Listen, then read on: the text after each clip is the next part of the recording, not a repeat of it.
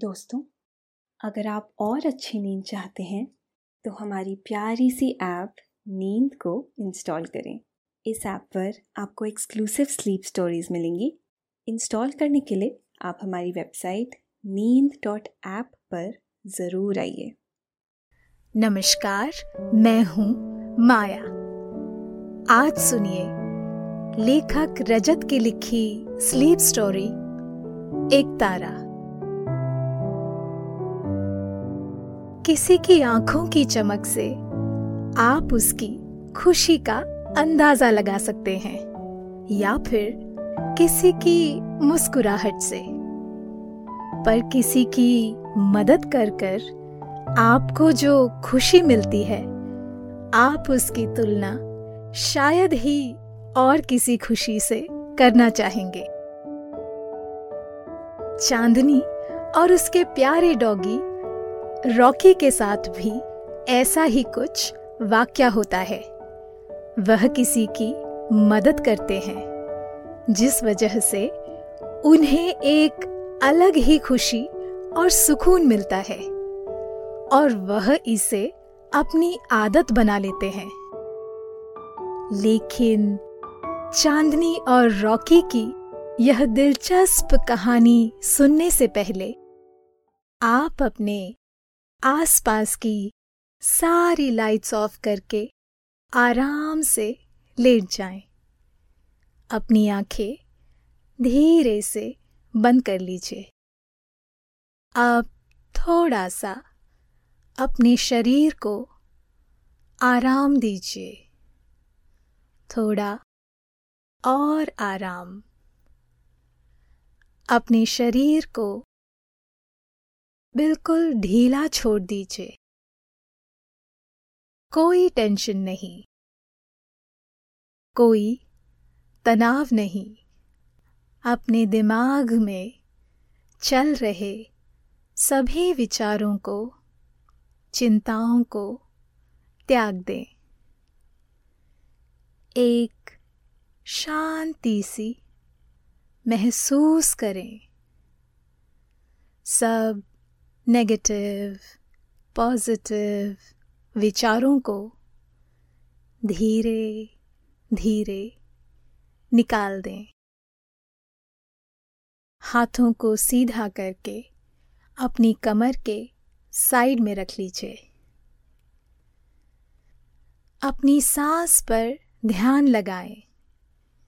इसको धीमे या तेज नहीं करना है, बस ध्यान देना है कि कैसे वो आपके नाक, गले में होते हुए फेफड़ों में आ रही है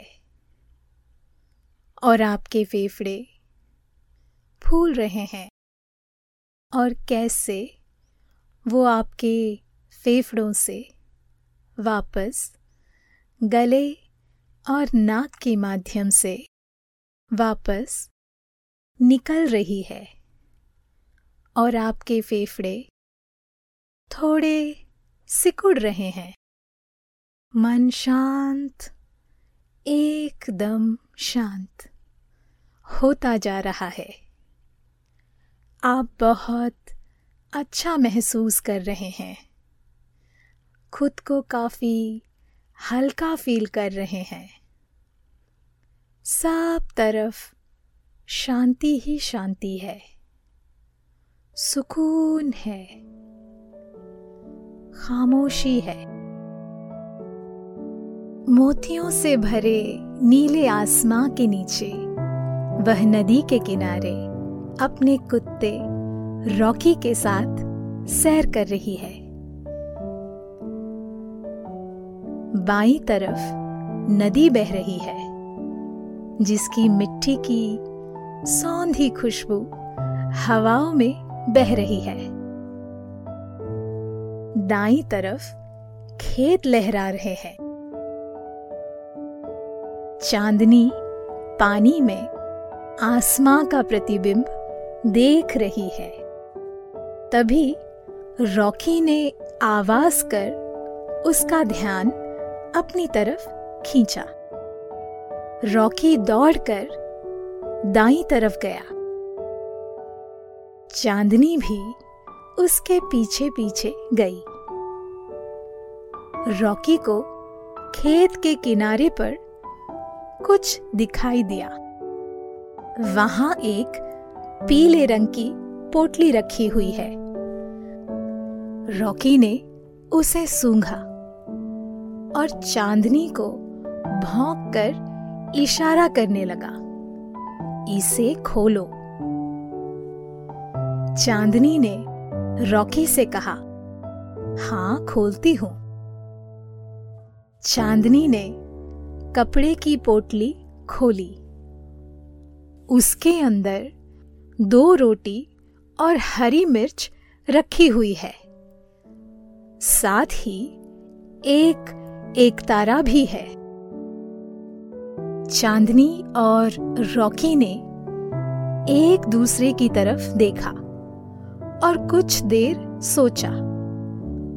रॉकी ने धीरे से आवाज निकाली। चांदनी ने कहा, क्या तुम भी वही सोच रहे हो जो मैं सोच रही हूं?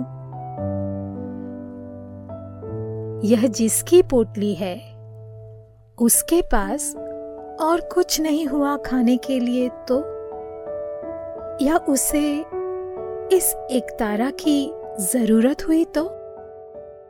रॉकी ने भी जवाब में आवाज की। चांदनी ने कहा, हमें उसे ढूंढना होगा। क्या तू उसे खोज सकता है? उसने रॉकी से पूछा। रॉकी ने आवाज की और पोटली को सूंघने लगा और फिर आवाज करता हुआ चांदनी को अपने पीछे आने का इशारा करने लगा। दोनों दौड़ने लगे। चांदनी रॉकी का पीछा करते हुए उसके पीछे दौड़ने लगी। रॉकी उसे एक खेत के पास बनी झोपड़ी पर लेकर गया। दोनों वहां खड़े हो गए। रॉकी ने झोपड़ी की तरफ देखकर आवाज की। चांदनी ने देखा, झोपड़ी में कोई नहीं है। उसने रॉकी की तरफ देखा, वह झोपड़ी के दूसरी तरफ जा रहा है, जो हिस्सा उन्हें दिखाई नहीं दे रहा। चांदनी भी उसके पीछे गई। दोनों ने देखा, एक आम के पेड़ के नीचे एक आदमी आराम कर रहा है। दोनों उसके थोड़ा और करीब गए। चांदनी के कदमों के नीचे कुछ सूखे हुए पत्ते आ गए, जिसकी आवाज से रॉकी ने चांदनी की तरफ देखा। चांदनी ने कहा, माफ करना। उस आदमी का ध्यान भी इस आवाज से टूटा और उन्होंने दोनों की तरफ देखा और कुछ क्षण रुककर कहा, आप दोनों कौन हैं? क्या यह आपका घर है? अगर ऐसा है तो मैं माफी चाहता हूं। मुझे यह जगह अच्छी लगी तो मैं यहां आराम करने रुक गया। यह कहकर वह खड़े हो गए। चांदनी ने उन्हें रोकते हुए कहा, नहीं नहीं, यह हमारा घर नहीं है। हम तो किसी को ढूंढ रहे थे और वह शायद आप ही हैं। इस बात पर रॉकी ने भी आवाज करते हुए अपनी सहमति दी। आदमी ने कहा, मुझे, चांदनी ने उन्हें पोटली दिखाते हुए कहा, क्या यह आपकी है? आदमी ने पोटली देखी तो वह जल्दी से चांदनी के पास आया और पोटली उसके हाथ से लेकर कहा, यह आपको कहाँ से मिली? मैंने इसे कहाँ कहाँ नहीं ढूंढा। चांदनी ने उन्हें बताया उसे वह कहाँ मिली और कहा, वह तो रॉकी था मेरे साथ, जिसने आपको ढूंढ लिया। आदमी ने रॉकी से धन्यवाद कहा और दोनों को पेड़ के पास बैठने को कहा। तीनों आम के पेड़ के नीचे बैठ गए। आदमी ने कहा, रॉकी तो बहुत होशियार है, इसने मुझे कैसे ढूंढ लिया? चांदनी ने कहा, रॉकी की नाक बहुत तेज है, इससे कुछ नहीं छुपता। आदमी ने कहा, उम्मीद करता हूं नाक ही तेज होगी, वरना मुझसे तो इतनी खुशबू आती नहीं है। तीनों इस बात पर हंसने लगे। चांदनी ने उनसे पूछा, आप कौन है? आपको पहले कभी इस गांव में नहीं देखा। उन्होंने जवाब दिया, मैं एक मुसाफिर हूं, घूमता रहता हूं, जहां अच्छा लगता है कुछ दिन ठहर जाता हूं, फिर चल देता हूं। इस गांव से गुजर रहा हूं बस। यह कहते हुए उन्होंने पोटली खोली और कहा, अरे, इसमें तो रोटी भी रखी है, आज मैं खाना ही भूल गया। मुसाफिर ने एक तारा अपने हाथ में लिया और कहा, अच्छा हुआ आप दोनों इसे मेरे पास ले आए, वरना इसके बिना मैं क्या करता। और मुसाफिर ने एक तारा के तार छेड़ दिए और रुक गए। एकाएक एक मधुर स्वर एक तारा में से निकला। चांदनी ने यह सुनकर कहा, यह तो बहुत अच्छा है, आप अच्छा बजाते हो। रॉकी ने भी आवाज कर एक तारा बजाने को कहा। मुसाफिर ने कहा, ठीक है, बजाता हूं, पर पहले हमें रोटी खाना है। चांदनी ने कहा, बिल्कुल। मुसाफिर ने तीनों में बराबर रोटी बांट ली। मिर्ची दिखाते हुए कहा, यह कौन लेगा? चांदनी ने कहा, यह आप ही खाइए। तीनों मिल बांट कर रोटी खाने लगे। मुसाफिर ने पूछा, आप दोनों इस गांव में रहते हो? चांदनी ने बताया, हाँ, हम हमारी दादी के साथ रहते हैं। कुछ देर बाद खाते खाते ही मुसाफिर एक तारा भी बजाने लग गए। एक तारा के मधुर स्वर हवाओं में बहने लगे। तीनों की रोटी भी खत्म हो गई और मुसाफिर की तो मिर्च भी। मुसाफिर ने एक तारा पर अपनी उंगलियां थिरकाते हुए कहा, यह आप दोनों के लिए है, मेरी मदद करने के लिए शुक्रिया, आप दोनों बहुत अच्छे हो। यह कहकर मुसाफिर एक तारा बजाते हुए कोई गाना गाने लगे।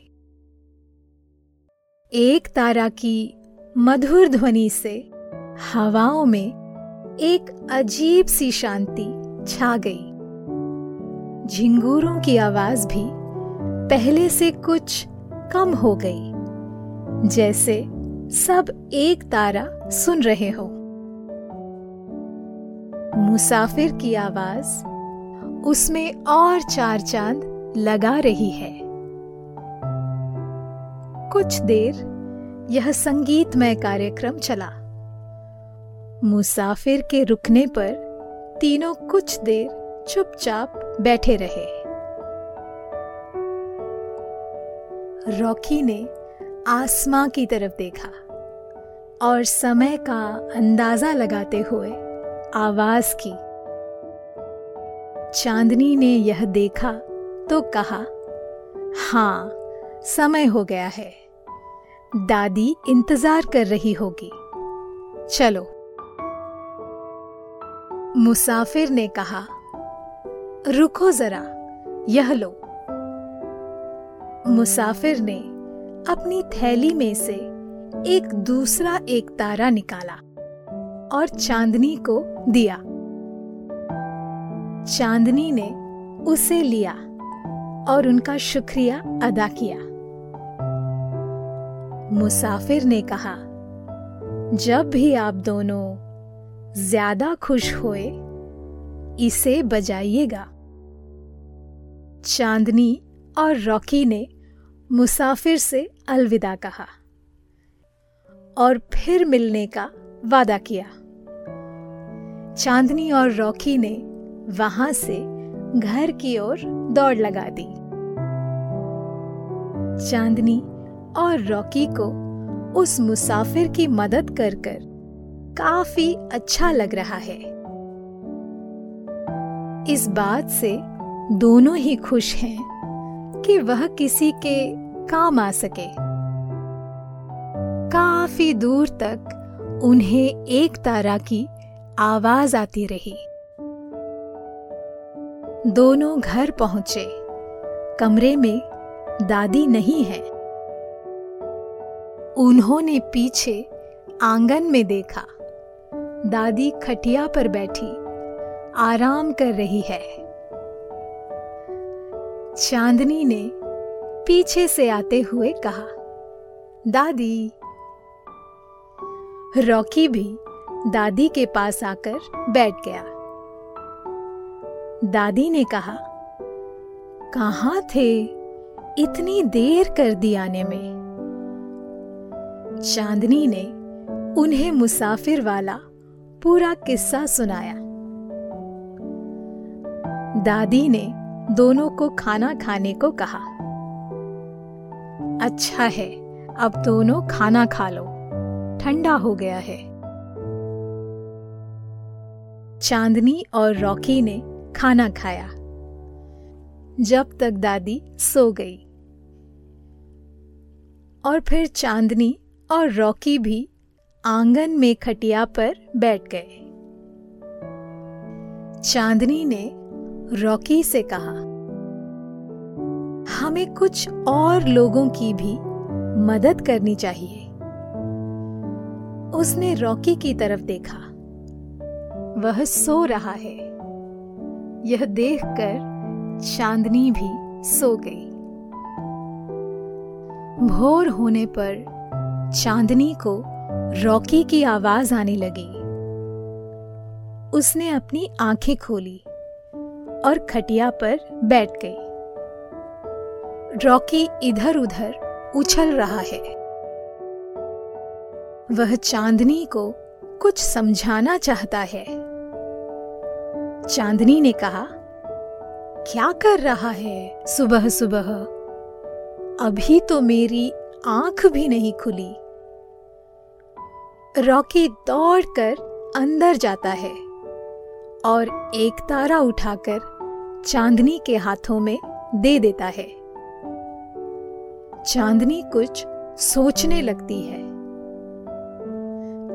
रॉकी आवाज कर उसे कुछ कहता है।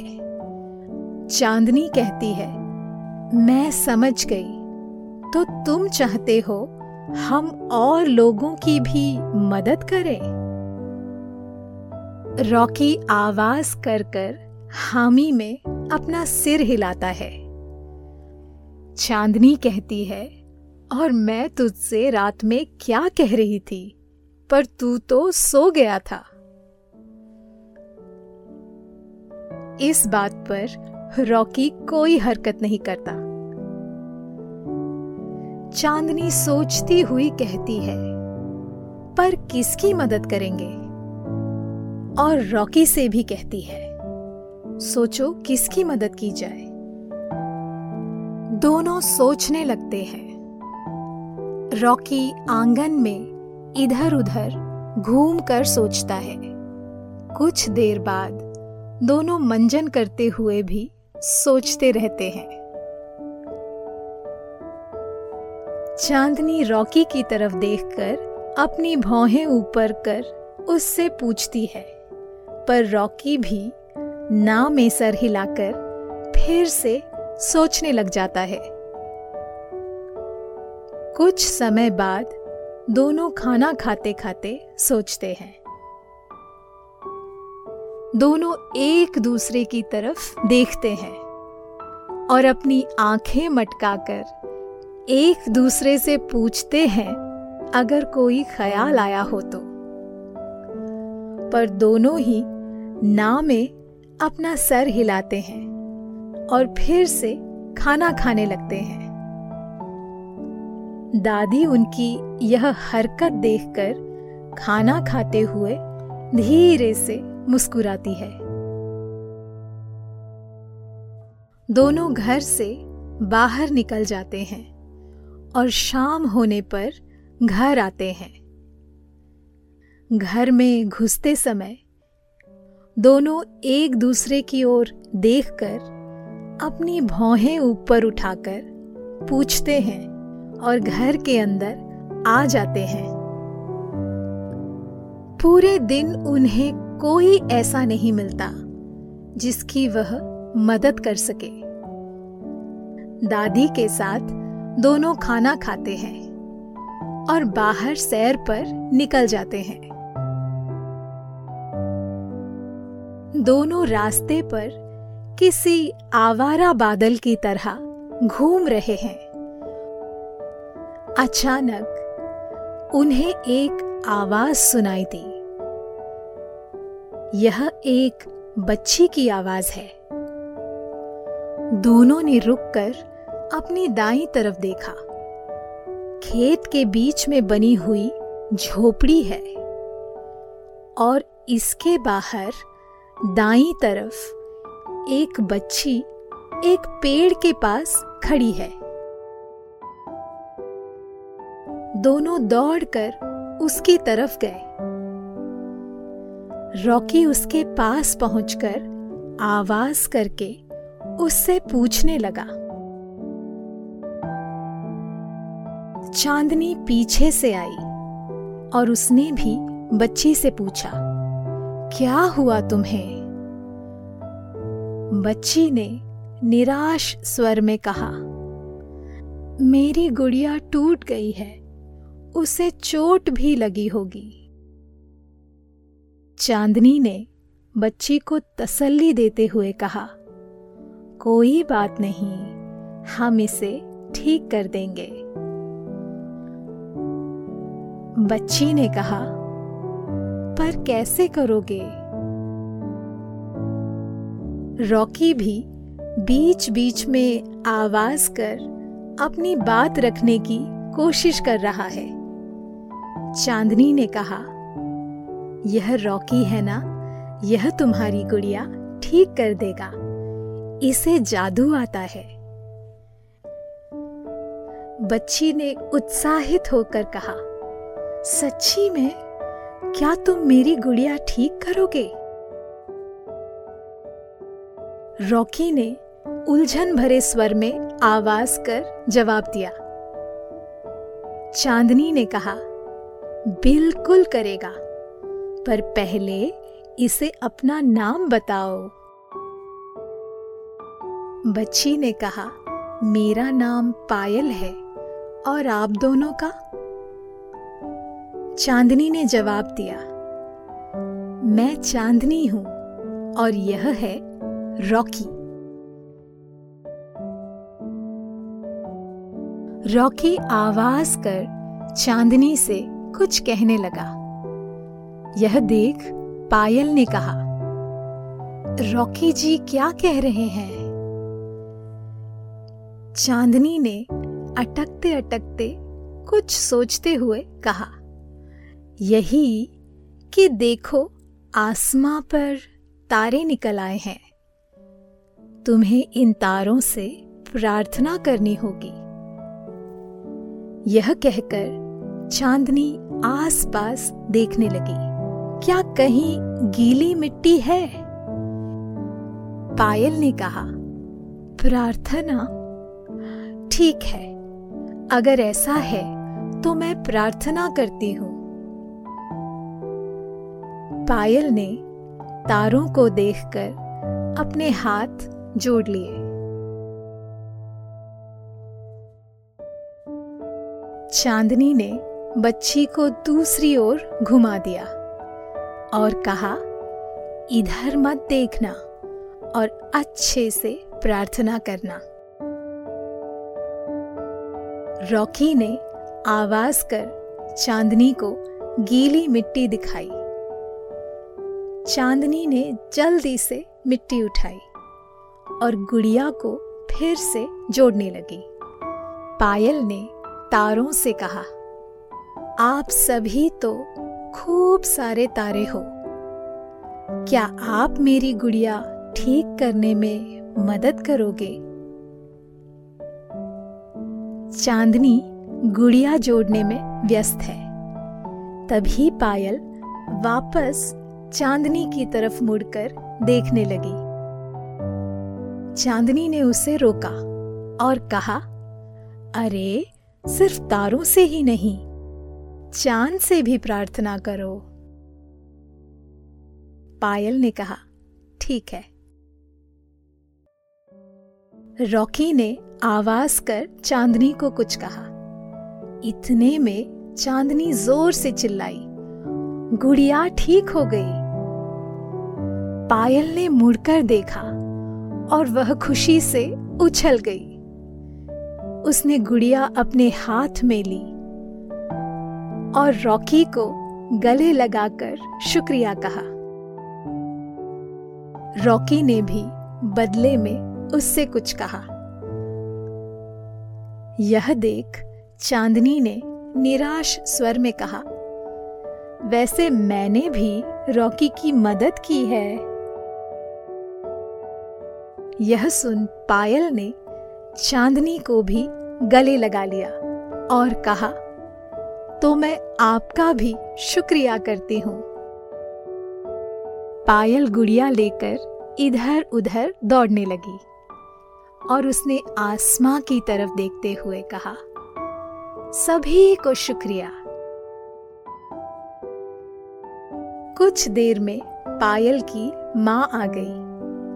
पायल ने उन्हें बताया कि रॉकी, चांदनी और चांद तारों ने मिलकर उसकी गुड़िया ठीक की। पायल खुशी से नाचने लगी। चांदनी और रॉकी भी पायल के साथ उसकी खुशी में नाचने लगे। उस रात के बाद चांदनी और रॉकी किसी की भी मदद करने से नहीं चूकते थे। कई बार तो जब उन्हें पता चलता वह किसी की मदद कर सकते हैं तो उनके चेहरे पर मुस्कान आ जाती। हालांकि वह अपनी मुस्कान को छुपा लेते और सामने वाले की मदद करते। किसी का कोई कीमती सामान खोया हो तो भी चांदनी और रॉकी अपनी सूझबूझ से उसे ढूंढ निकालते। कोई अगर निराश होता तो कोई तरकीब निकालकर उसे खुश कर देते। बच्चों की जिद से लेकर बुजुर्गों की ख्वाहिशों तक वह हर मुमकिन कोशिश करते और कभी कभी तो नामुमकिन भी। चांदनी और रॉकी को सभी की मदद कर बहुत खुशी और सुकून मिलता। अब तो दोनों अपनी इस खूबी के कारण पूरे गांव में मशहूर हो गए। एक शाम चांदनी अपने आंगन में बैठकर एक तारा बजाती हुई अपनी दादी से कोई गीत सुन रही है और रॉकी खामोश होकर इस संगीत में शाम का आनंद ले रहा है। तभी उन्हें कहीं दूर से एक तारा बजने की आवाज आती है।